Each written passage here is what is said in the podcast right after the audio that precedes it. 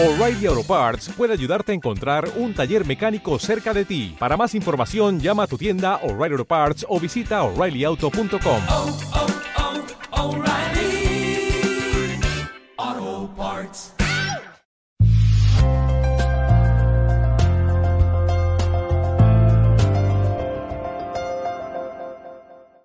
Uno de los problemas que surgen con el confinamiento es el de la rabia y el de los sentimientos un poco agresivos. Vamos a comprenderlos un poco de cara a poderlos manejar mejor y que no nos hagan tanto daño y sobre todo no hacer daño a los demás. Vamos a decir 10 puntos que siempre va bien para recordarlos, ¿no? El primer punto es que los sentimientos negativos, pues aunque no sean los más adecuados, pues también pertenecen al ser humano y Jesús también se enfadaba a veces, no solamente cuando coge el látigo contra los mercaderes del templo, sino también cuando llama a raza de víboras, etc. ¿Por qué? Porque era humano y es humano experimentar los vaivienes de las circunstancias. Entonces es humano también sentir rabia. Punto número dos, esa rabia no es lo peor. Quizás lo peor es cuando no expresamos nada, que estamos tan aturdidos o bloqueados, que no es que controlemos la rabia, sino que estamos simplemente con la capacidad expresiva anulada porque nos hace tanto impacto, nos provoca tanto impacto lo que está pasando que somos incapaces de, reaccionar. Ese era el punto número dos. El punto número tres es que además de la rabia hay una debilidad psíquica, una debilidad emocional y toleramos menos.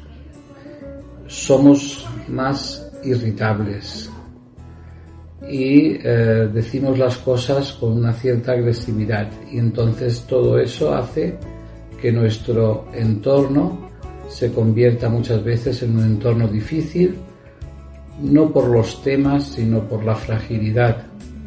Debemos ser conscientes de que el otro, más que agresivo, está pues muy afectado, muy roto. Debemos de comprender su ansiedad, su disgusto, ¿no? Punto número cuatro. Nos estamos quitando la careta. Somos peores, mejores que antes, ni mucho menos. Quizás somos más auténticos. Quizás ya esas formas, al perderlas, nos dice más cómo somos. Es peligroso perder las formas, pero no es que seamos peores que antes, somos los mismos que éramos. Y el otro también. Debemos de recordarlo como era en sus momentos buenos, porque también esos momentos fueron, fueron reales, ¿no? Punto número 6. Lo mejor que va para los sentimientos negativos es expresarlos, es sacarlos, es gritarlos, siempre y cuando no hagamos daño al otro. Es muy sano desahogarse, pero al tanto con la manera de hacerlo. Punto número 7. Cuando todo se junta, se agolpa, hay un colapso emocional. A veces la máquina no procesa más de lo que puede. Debemos de desconectar la máquina, es decir, mente en blanco, o realizar algún hobby o alguna tarea que nos distraiga, aunque no sea lo más adecuado, pero a veces los problemas no se resuelven angustiándonos, sino todo lo contrario. Es des- después de aquel momento de desangustia que nos viene la, la luz. Punto número 8. Deberíamos de pararnos a contemplar dónde está el conflicto con el otro. No en lo que hacemos, dejamos de hacer o no hemos hecho o no ha hecho, sino realmente dónde está el conflicto. ¿Qué es lo que hay? ¿Miedo por parte de ambos? ¿Hay mm, desorden? ¿Hay fragilidad emocional?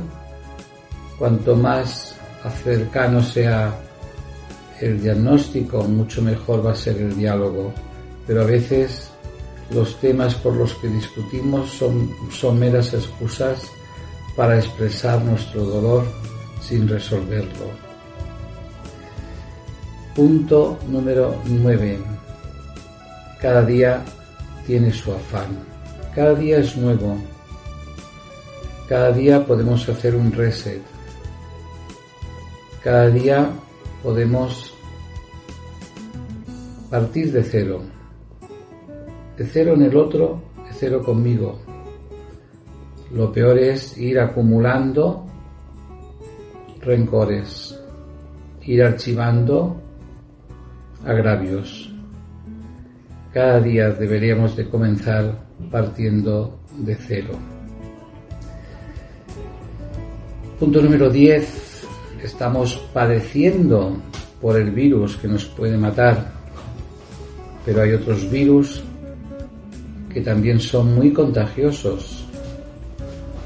El virus de la falta de respeto, el virus de la impulsividad, el virus del insulto. Todos esos virus son muy peligrosos y para ello deberíamos de ponernos las gafas de las buenas miradas.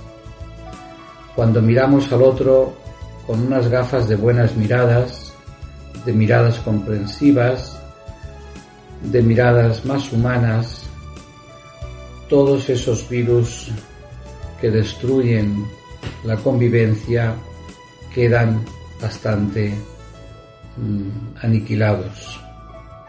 Deseo que tengan ustedes unas buenas gafas y que esta reflexión les ayude para descongestionar esa angustia en la relación con los demás. Con ustedes, Alfonso Gea, psicoterapeuta especialista en luego.